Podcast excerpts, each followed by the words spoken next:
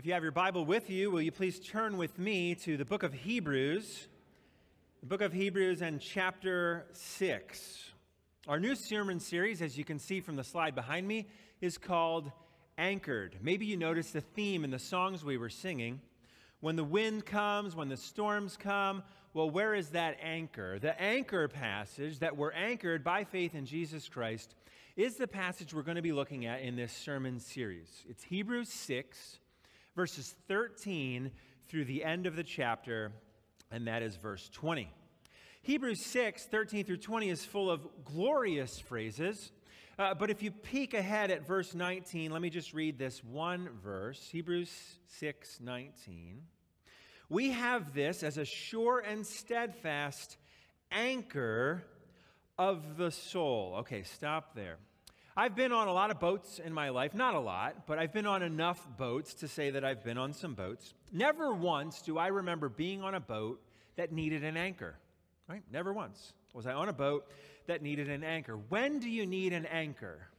You need an anchor when you need to stay locked in, when the rough waters come, when the wind blows, when the skies are dark, when you don't know where you're going to be the next day. You need an anchor to keep you safe and secure. And Jesus Christ has offered to everyone an anchor, as it says, for our souls. An anchor for our souls. In a minute, I'm going to read our whole passage, Hebrews six, thirteen through twenty. And then this morning, we're going to focus on verses thirteen through fifteen. Before I read from God's word, let me pray. Blessed be your name, O Lord. When we woke up this morning, you were still keeping your promise, and your mercy was new and fresh and abundant. Your mercies were more than sufficient for each of us today. We are here now worshiping you because you are faithful, and you have kept every promise. And Lord, you promise that at the reading and preaching and proclaiming and hearing from you, from your word, you promise that not a word of yours is wasted. You promise to change our hearts right now. But Lord, you know the storms we're in. You know how many of us feel like it hasn't been sunny the last few days. It's been dark. The storms are coming. The wind is blowing. You know what each of our hearts needs, and you have provided an anchor for our souls through Jesus Christ. So, Lord, we're prepared to hear from you. Give us eyes to see what you want us to see, and hearts to receive from your word with obedience and joy and hope. Thank you for this time in your word. In Christ's name, amen. Hebrews chapter six. I'm going to be reading verses thirteen through twenty. And then, as I said, we'll be looking at verses thirteen through fifteen this morning. But each week of our four-week series, Anchored, we're going to be looking at all of these verses to keep them in context. This is the glorious word of our Lord. Hebrews six, and beginning in verse thirteen. For when God made a promise to Abraham, since he had no one greater by whom to swear, he swore by himself, saying, surely I will bless you and multiply you. And thus Abraham, having patiently waited, obtained the promise. For people swear by something greater than themselves, and in all their disputes an oath is final for confirmation. So when God desired to show more convincingly to the heirs of the promise the unchangeable character of his purpose, he guaranteed it with an oath, so that by two unchangeable things, in which it is impossible for God to lie, we who have fled for refuge might have strong encouragement to hold fast to the hope set before us. We have this as a sure and steadfast anchor of the soul, a hope that enters into the inner place behind the curtain, where Jesus has gone as a forerunner on our behalf, having become a high priest forever after the order of Melchizedek. May God bless the reading of his word. Look again at verse nineteen, the theme verse for these four messages. We have this as a sure and steadfast anchor of the soul. That, friends, is Christ's offer. Jesus Christ has an offer for everyone. He offers an anchor for your soul. This offer is not just for the powerful, not just for the influential, not just for the beautiful, not just for the connected, not just for the special. If you have called on the name of the Lord Jesus for salvation, if you've repented of your sins, if you're born again, if you're saved by grace through faith in Jesus, you actually already have this anchor. It's a gift purchased for you by Jesus Christ. And if you don't know Jesus, you've got an anchor. I don't know how well it's working for you, but Jesus is offering you the best anchor, an anchor for your soul. This is the offer from Christ for everyone. He died and rose again and ascended into heaven so that everyone who calls on his name might have an anchor for their souls. Well, what's an anchor? What's an anchor? How many of you have thrown an anchor out? You've thro- Okay, I see some hands. You have thrown an anchor. I have never thrown, well, I maybe thrown a toy anchor, but never a real anchor. What's an anchor? When a ship is on the water, an anchor is a heavy object that attaches to the ground, offshore or under the water, so that the waves or wind don't move the ship, right? Simple. That's an anchor. If you don't know what an anchor is, that's an anchor. An anchor keeps you safe and secure no matter what happens in your world. Verse nineteen, we have this as a sure and steadfast anchor of the soul. What's a soul? A soul is you. It's your life. It's not your breathing, which keeps you alive. It's you, your heart, your mind, your desires. It's what makes you, you. There's an anchor for your soul. There's an anchor for you. And every human being was created in the image of God. Whether you acknowledge it or not, you have a soul. And every soul has an anchor. But not all anchors are created equal, right? In fact, we're born, as Scripture tells us, with broken anchors, anchors that can't hold us sure and steadfast when even the smallest storm comes. And our anchors are broken from birth because of sin. We have all sinned. Our anchors are broken. But Jesus offers us an anchor for our souls, and it's better than all the other anchors. Verse nineteen, we have this as a sure and steadfast anchor of the soul. So for four weeks, that's our task. We're going to be looking at Hebrews six, thirteen through twenty, and we're going to study this anchor. And the anchor is going to have four points. Those are our four messages. You don't have to write all four down this week. But today, we're anchored by a promise. Anchored by a promise. That's verses thirteen through fifteen. This anchor we're studying has four points today, anchored by a promise. Next week, if you're keeping notes, verses sixteen through eighteen, anchored by the unchangeable. We're anchored by the unchangeable. Third will be verse nineteen, anchored by a hope. Anchored by a hope. And fourth, anchored by a high priest. That will be verse twenty. thirteen through fifteen, anchored by a promise. sixteen through eighteen, anchored by the unchangeable. Verse nineteen, anchored by a hope. And verse twenty, anchored by a high priest. It's a good anchor, friends. It's the best anchor. It is the anchor that every soul needs to be able to thrive and survive in a world like the one that we live in. Verse nineteen, we have this as a sure and steadfast anchor of the soul. And let me make a bold statement here. More and more we live in a world with broken anchors. More and more people are saying, I'm hopeless. More and more people are saying, I don't know how to go on. More and more people are saying, I'm confused. More and more people around us are saying, this is chaos. And teenagers, I have a challenge for you.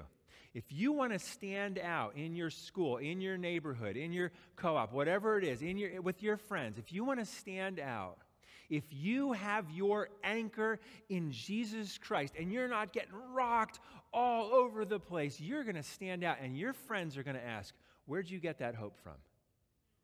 So teenagers, you're really going to have a chance to stand out now, because more and more teenagers are saying, I don't know, there's no meaning, I'm confused. But in Christ, there's an anchor. And so pay attention, teenagers, for the next four weeks about this beautiful anchor of the soul that Jesus Christ offers. Today, point number one, anchored by a promise. Now look at, again at verse thirteen through fifteen, our text for this morning. For when God made a promise to Abraham, since he had no one greater by whom to swear, he swore by himself, saying, surely I will bless you and multiply you. And thus Abraham, having patiently waited, obtained the promise. Pretty simple here. In verses thirteen through fourteen, God makes a promise. The author of Hebrews is reminding the reader of the big famous promise that God made to Abraham and the series of events that happened in Abraham's life about the promise God made. So God makes a promise. And what does Abraham have to do? Look at verse fifteen. What does Abraham have to do? He doesn't have to keep the promise. He doesn't have to make the promise happen. Abraham waits and receives the promise by faith. God promises and keeps his promise. We, like Abraham, just wait on the Lord, and he keeps his promises. And then Abraham, having waited, obtains the promise. God makes a promise, and Abraham waits and receives. Look at verse thirteen again. When God made a promise to Abraham, since he had no one greater by whom to swear, he swore by himself. Uh, that line, he swore by himself, we're going to look at that more and this oath God made next week. That's our next message. Uh, but if you want to know what he means, well, he swore by himself. What does that mean? It's similar to when someone says, you know, I swear by whatever. I've heard this phrase before. I don't recommend using it, but I've heard people say, I swear on my mother's grave. Sarah and I used to watch uh, Survivor a lot, and there's a show where these people are stuck on an island, and they have to vote people off until there's one person left, and that person wins a bunch of money.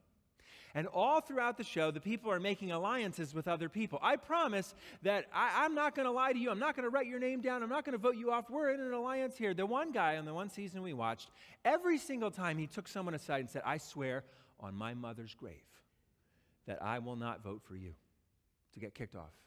He won because everyone believed him, and he lied to every single one of them. But why would someone say, I swear on my mother's grave? You're trying to swear on something bigger than you, more important than you. Well, when God made the promise to Abraham, there's no one above God for God to say, I swear on the God of God, right? He had to swear by himself. He's saying, trust me. This is my character. Watch if I keep this promise. I'm tying the keeping of my promise to my character. Look at who I am and how I've been, and watch whether or not I keep my promise. God is saying, when he swears by himself in verse thirteen, he's saying, trust me and watch and wait. I've got this. That's what God is saying using that language. God makes a promise, and he stakes his reputation on it. Back in verse thirteen, when God made a promise to Abraham. All right, stop there. If we're going to understand our passage, the, the background be, before Hebrews six, thirteen through twenty is a story that happens in Genesis twenty-two. You don't need to turn there, but we have to understand what happened in Genesis twenty-two to understand the author of Hebrews in verse in chapter six. So briefly, what's going on in Genesis in Abraham's life? Briefly, God makes a covenant with Abraham.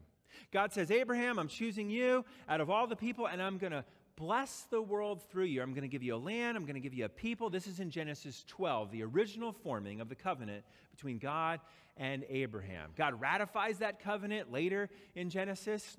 And then God says to Abraham, you know, you're going to have a whole bunch of descendants.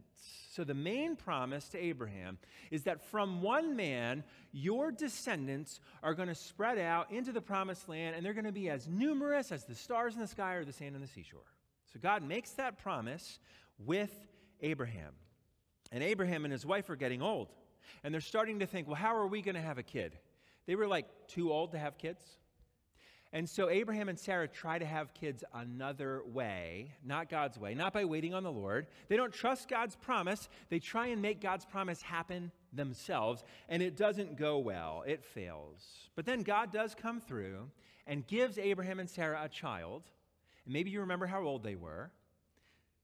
Abraham was one hundred, and Sarah was ninety, which means it was a miracle. Okay? They knew back then that ninety-year-old women did not get pregnant. Okay? It was a miracle. That child was Isaac. Okay?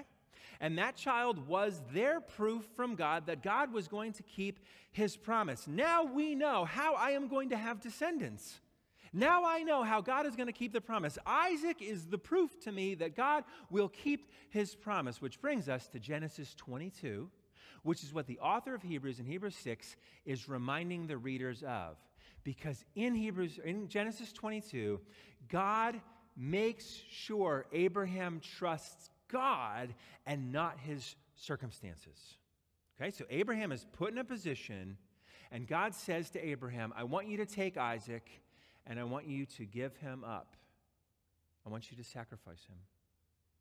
This is in Genesis twenty-two. God says essentially, give up your son, your only son, and I will keep my promise. I will bless you. I will multiply you. But Abraham is put in this position.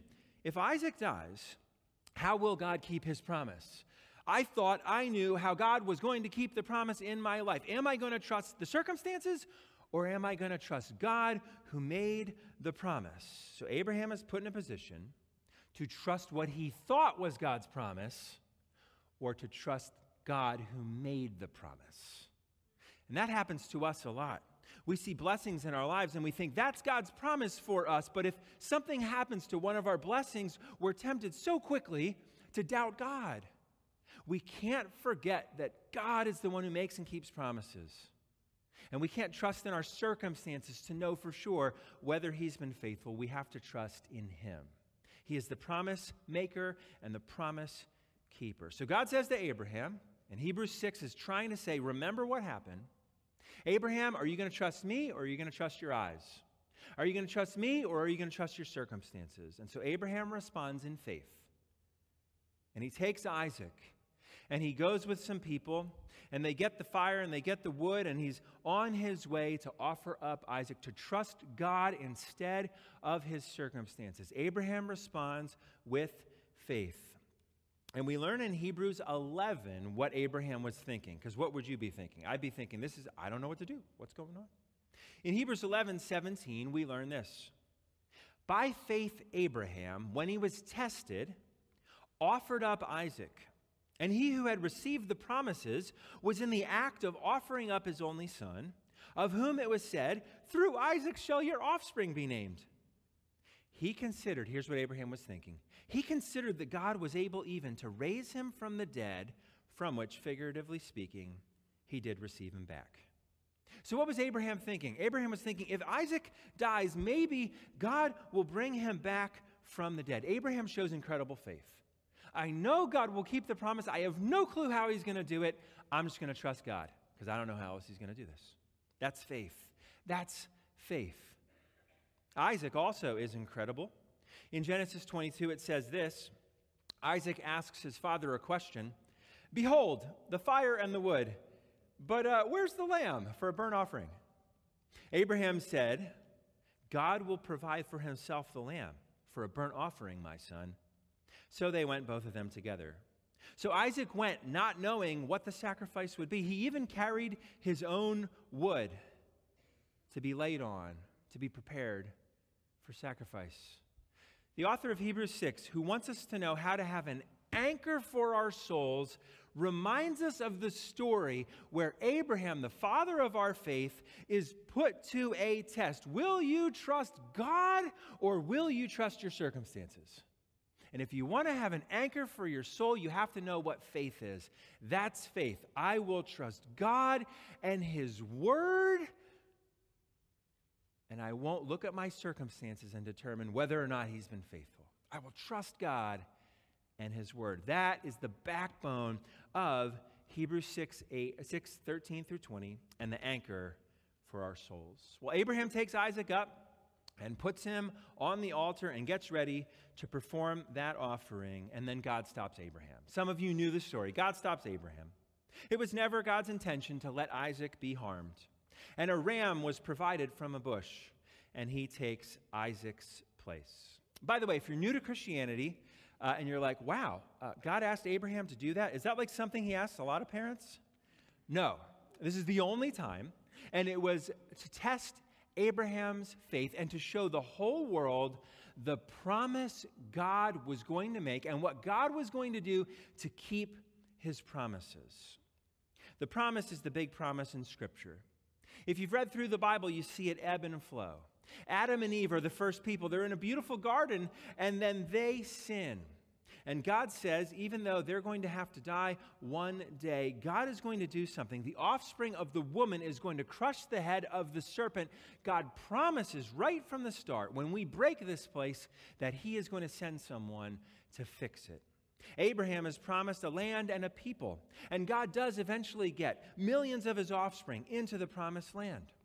But then as we're reading along, and if you were here for our Hosea series, you realize the people eventually disobeyed, and the land became full of sinfulness, and they get sent into exile. Did God break his promise? No. God would be faithful. There would be one Israelite who was perfect, who lived a sinful life, and that was Jesus Christ, our Lord.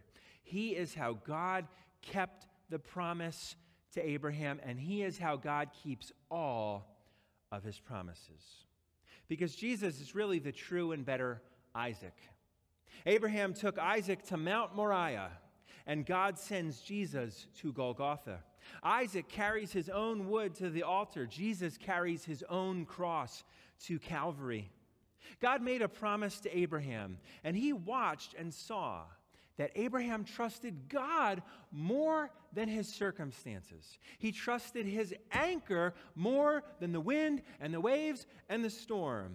And so he goes in faith to give Isaac up. God saw Abraham, placed his faith in the promise. And his faith is a model for us. Our faith is anchored by a promise.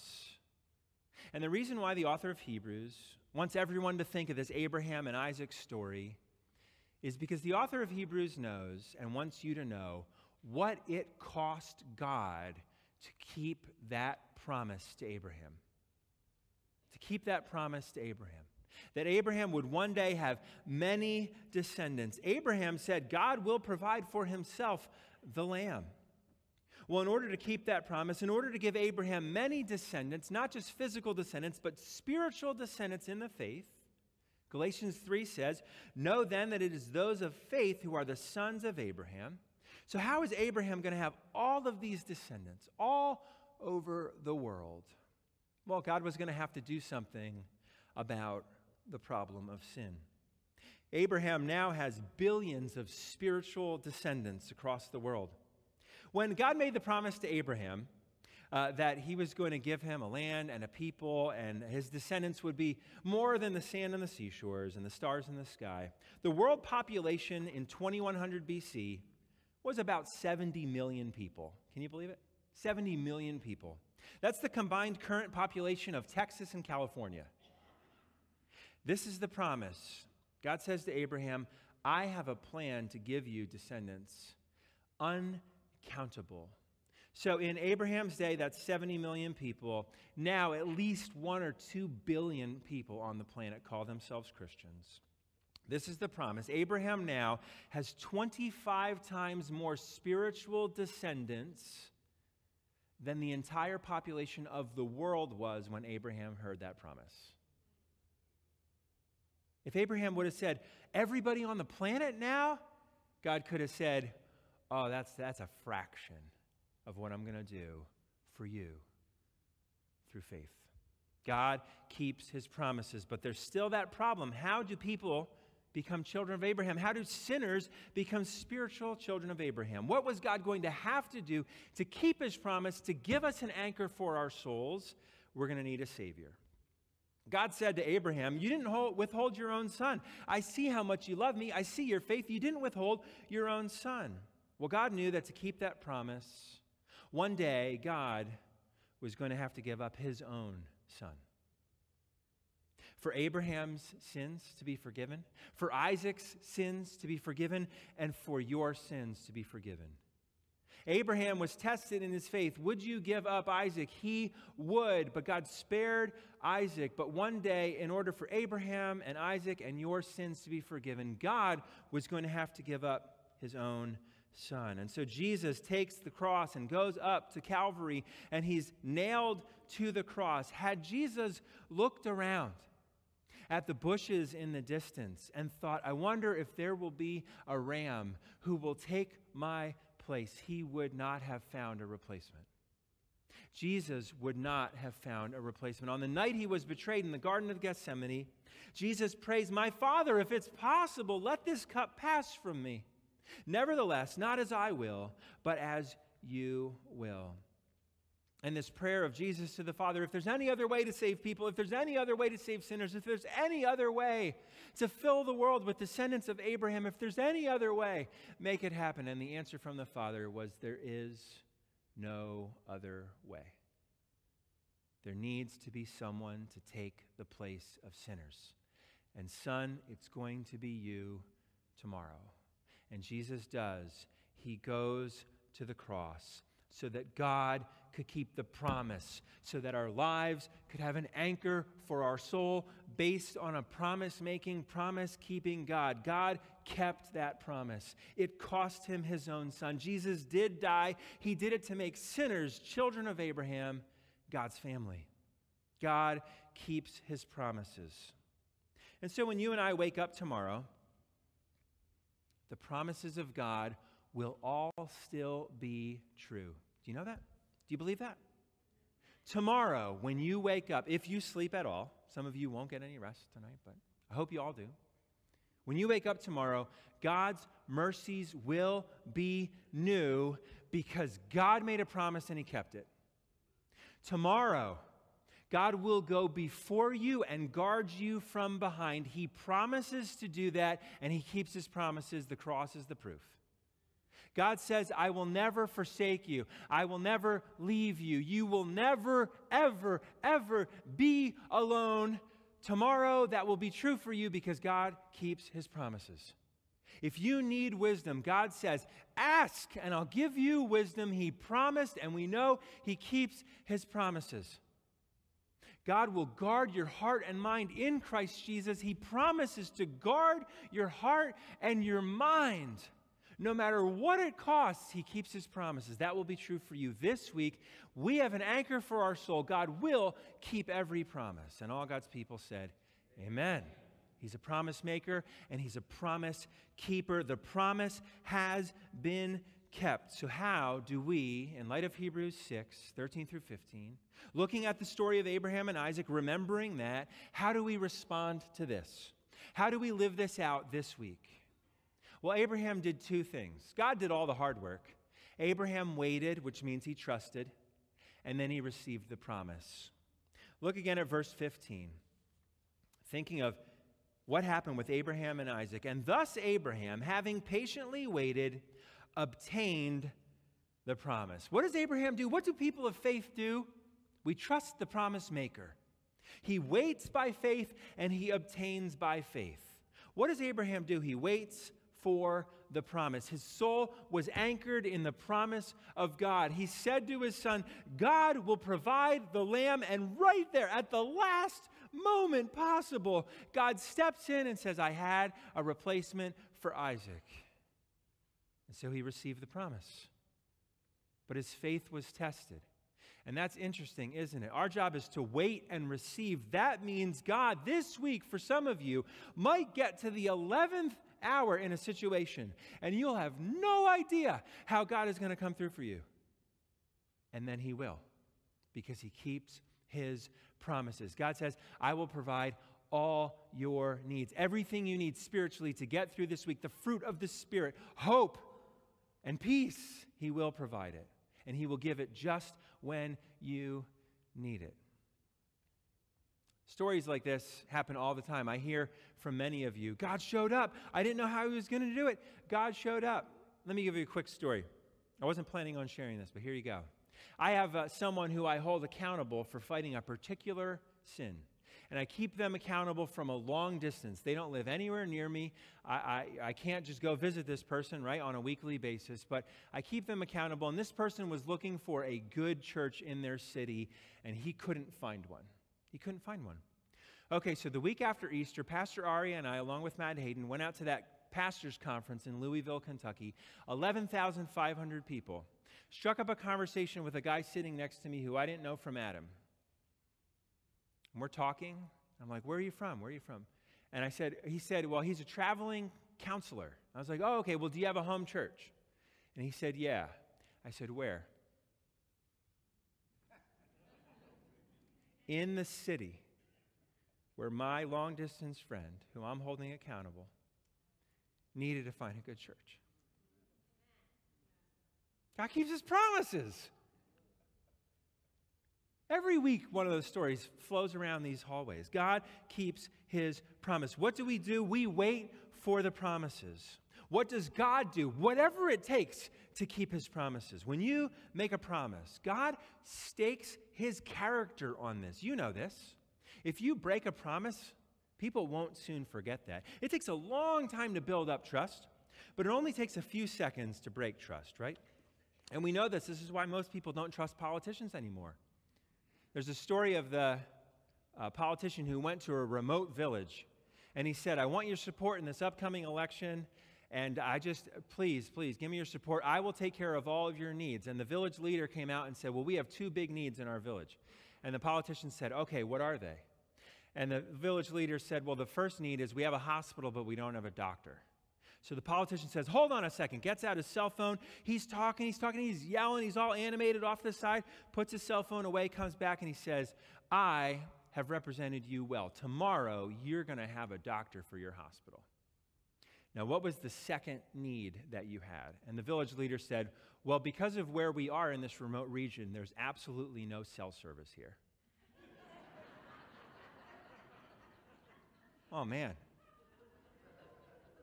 You're never going to trust that guy again.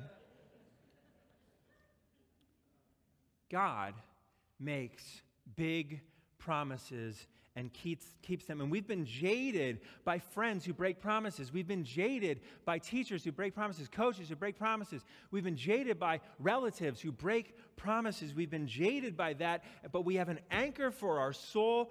God made and kept the hardest promise. He's a promise maker. He's a promise keeper, and our souls can be anchored by that promise. So, what difference is this going to make for us? Four really brief things, and we're going to do the fourth one, which is going to be the Lord's Supper. Number one, since our souls are anchored by a promise, a promise-making, promise-keeping God, this changes the life of the Christian. Number one, we make promises. Number one, we make promises. We're made in God's image. He makes big promises. And because our anchor is not in what happens to us in this life, we can make big, risky promises to people. We can promise sacrificial things. God is a God who makes huge promises, which change the lives of other people and require incredible sacrifices on his part. So we can be people who make promises. Our anchor's in the Lord and his promises. So we can faithfully raise children. That's keeping a really hard promise. We can adopt children. That's making a really big promise and keeping it. We can commit to a small group for a Bible study or a prayer session or a worship time. We can commit and regularly check in on our friends and keep things in prayer. We can commit to pray for a person or a cause. Let me ask you this. You know how you can be a promise keeper like the Lord has been for you? Promise to pray for one person every day for the month of May, which started today. And keep that promise. And your prayers will be heard, and they will be effective. The prayer of a righteous man is powerful and effective. We make hard promises because God's the promise maker, promise keeper. That's number one. Number two, we keep our promises. We keep our promises. We're made in God's image, and he keeps hard promises. But because our anchor is in his promise, we can keep big, risky promises. You know what's a really hard promise to keep? We say in the Lord's Prayer, Father, forgive us our sins as we have forgiven those who sinned against us. You know how hard it is to forgive a difficult sin against you? Well, that is keeping your promise to the Lord, forgiving the sins of others. How many of you have not been sinned against this year? That means you have opportunity to forgive. Forgiving others because you've been forgiven is a way we keep promises. Keeping promises to family and friends is another way. If you've got friends and, and you're committed to being a good friend, that's keeping a big promise. You have family members. You're keeping your promises uh, by loving them and giving them what they need and being there for them. And it means cleaning up after messy friends. And I don't mean physically messy. I mean relationally messy friends who've made messes. But you're going to be there for them even if your hands get a little dirty in the process. Keeping, keeping promises means we're going to be really good friends, not fair weather friends. When we know a friend is struggling or wrestling with something or in mourning, we're going to check in on them. Even if we go, I don't know if they want to check in. Yes, they do. Call, text, send a letter, send flowers, bring cookies. Keeping promises means loving our spouses even when you don't think they deserve it. There's a great quote from a book called The Meaning of Marriage. The author says this, when we think a spouse doesn't really deserve our love. It says, we must say to ourselves something like this. Well, when Jesus looked down from the cross, he didn't think, I'm giving myself to you because you are so attractive to me. No, he was in agony on the cross, and he looked down at us, denying him, abandoning him, and betraying him, with our sins having put him on the cross. And in the greatest act of love in history, he stayed on the cross for you. He said, Father, forgive them. They don't know what they're doing. He loved us, not because we were lovely, but to make us lovely. And that is why I'm going to love my spouse. So we keep our promises. Number one, we make promises. Number two, we keep promises. Number three, and this is really the life of the church, we help each other keep promises. We help each other keep promises. Uh, raise your hand if you've been to a wedding, ever. All right. Almost every hand. All right. Weddings have two witnesses, God and then the congregation who gathers for the wedding, right? Before God and these witnesses, you will now give your sacred words to one another, right? Do you know marriages that are struggling right now? I'm not going to ask for a raise of hands. I bet you do. Maybe it's in your own home. Maybe you're a teenager and you know your parents' marriage is struggling. Maybe you're a friend and you know your friend is in a really struggling marriage. Are you coming alongside one of those two partners in the marriage and just letting them unload on their spouse and that's all you're doing? Or are you gently, after offering care and comfort, reminding them of the promises they made? It's going to cost you, but you promise to do that. If you've attended a wedding, you've promised to help that couple keep their promise till death do us part. And Jesus promised to be there for us, promised to give us the strength to do that. And so we want to hold people accountable for their promises and help them keep them. If you're in an accountability partnership, you promise to not to let them off easy. If you're trying to help someone fight pornography, or if you're trying to help someone fight social media addiction, and if your accountability sessions go like this, how'd you do this week? Oh, I epically failed. Me too. See you next week. You're not keeping your promise. You're not keeping your promise. That's not helping them keep their promise to the Lord. Helping others is going to cost us because it cost Jesus his life to give us victory over sin. So number three, because God's a promise maker, promise keeper, we help others keep promises. Our soul has an anchor. And number one, message one, we're anchored by a promise. The fourth thing we do is, like Abraham, we wait patiently until the final promise is kept. Abraham waited and then received by faith. We place our faith in the God who promises. And here's the final promise, John fourteen, from Jesus to everyone who calls on his name. In my Father's house are many rooms. If it were not so, would I have told you that I go to prepare a place for you? And if I go and prepare a place for you, here's the promise, I will come again and will take you to myself, that where I am, you may be also. He promised it. He went ahead of us, and he's coming back for us. And while we wait for that final promise, we celebrate the Lord's Supper until he returns. For as often as you eat this bread and drink the cup, you proclaim the Lord's death until he comes. So, brothers and sisters in Christ, we have a glorious anchor for our souls. We're anchored by a promise, and God kept that promise through Jesus Christ our Lord, and he is coming. And thus Abraham, having waited patiently, obtained the promise. Jesus has gone ahead. He will return for us. We will obtain his promise because he bought it with his blood, and he is risen from the tomb, and he reigns on his throne. King Jesus has already assured us that our anchor, which is anchored by a promise, is worth trusting. Let me pray. Lord, you promised. And there was a substitute for Isaac, and Abraham's faith was commendable. But Abraham was a sinner who needed a Savior. So was Isaac, and so were all the physical descendants of Abraham.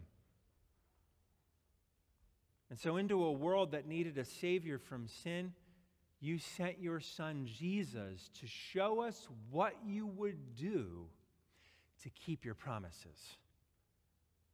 So, Lord, you know every soul in this room needs an anchor for everything we're going to face this week. We don't know, but you know what we're going to face.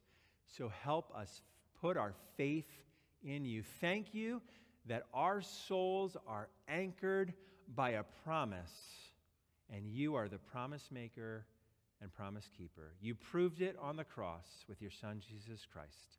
May our lives be anchored by that promise this week, for our good and your glory. In Christ's name, amen. As Dave pointed out, we now get a chance to take communion together. And you heard the word preached, that even as we take communion, we look forward to the future promise when Jesus returns. And so maybe this is a chance for you to meditate on that. That yes, we look backwards to the cross and the resurrection of Jesus, but we also look forward to when Christ comes again. Let us pray, and then we who are the family of God will take together. Lord, we have heard your promise. In your word, we have heard of your many promises. We know that you are a promise keeper. In fact, you are un- incapable of failing to keep your promise, because your word is always true and always trustworthy. So, Lord, now as we turn to take communion, I ask that you would fix our eyes upon your Son, Jesus. In him, all the promises find their yes and their amen. In him, all of them are fulfilled. And so, Father, as we even take the bread and the cup today, point us back and point us forward. We ask in Christ's name, amen.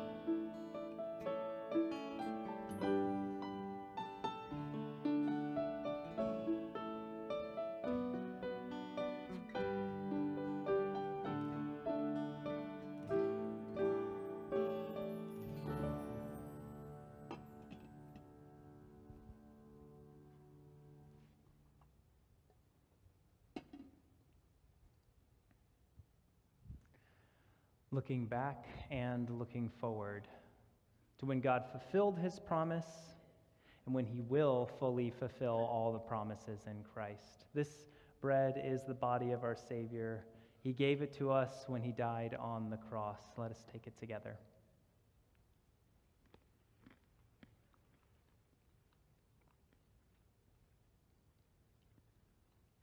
Without the shedding of blood, there is no forgiveness of sin. And it was not bulls and goats and lambs and pigeons' blood which forgives sins, but only the blood of the perfect, sinless Son of God, which can take away the sins of the world.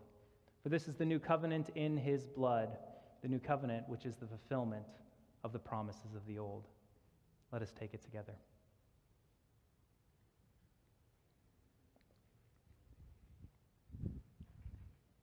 Will you please read with me this verse from Ephesians two? Let's read it together. But God, being rich in mercy, because of the great love with which he loved us, even when we were dead in our trespasses, made us alive together with Christ. It is by grace you have been saved. Please stand and join us as we sing together.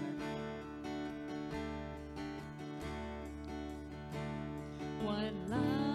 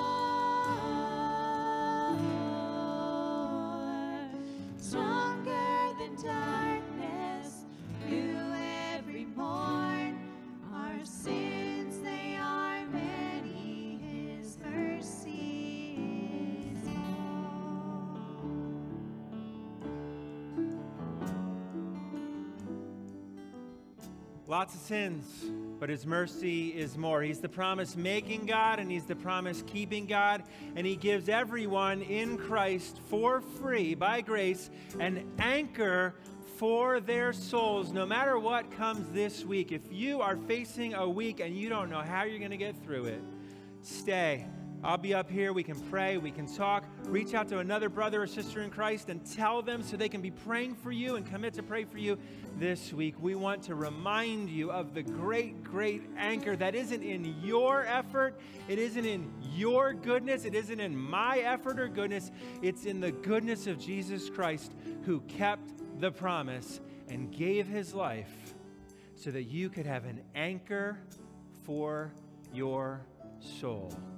It's for everyone in Christ. I want to end with a benediction, brothers and sisters, from the end of this book of Hebrews as we're studying chapter six.